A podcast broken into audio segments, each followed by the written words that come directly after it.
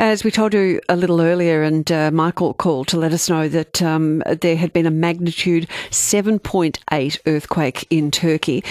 Turkish authorities haven't reported any deaths or injuries as yet, but videos that we've seen on social media have shown buildings that have been absolutely flattened and destroyed.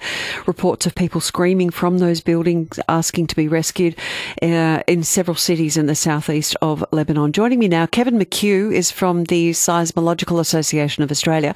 Good afternoon, Kevin. Hey, good afternoon. So, this quake has struck in the early hours of the morning. It's probably the worst possible time for people Yeah, to be able to time. react. Yeah, it's a very bad time, and everybody's asleep, and in in um, several story stone buildings, mud brick buildings, the very worst combination.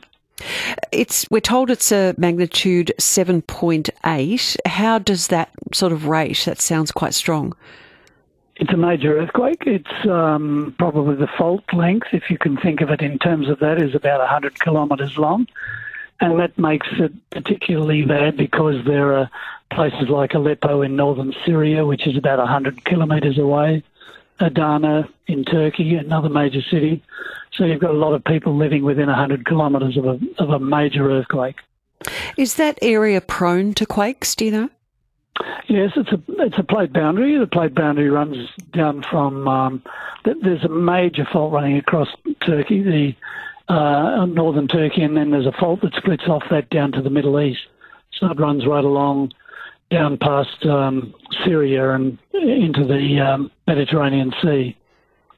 Are you able to predict? I mean, if there's a seven point eight quake has already hit, will there be aftershocks or other quakes to follow?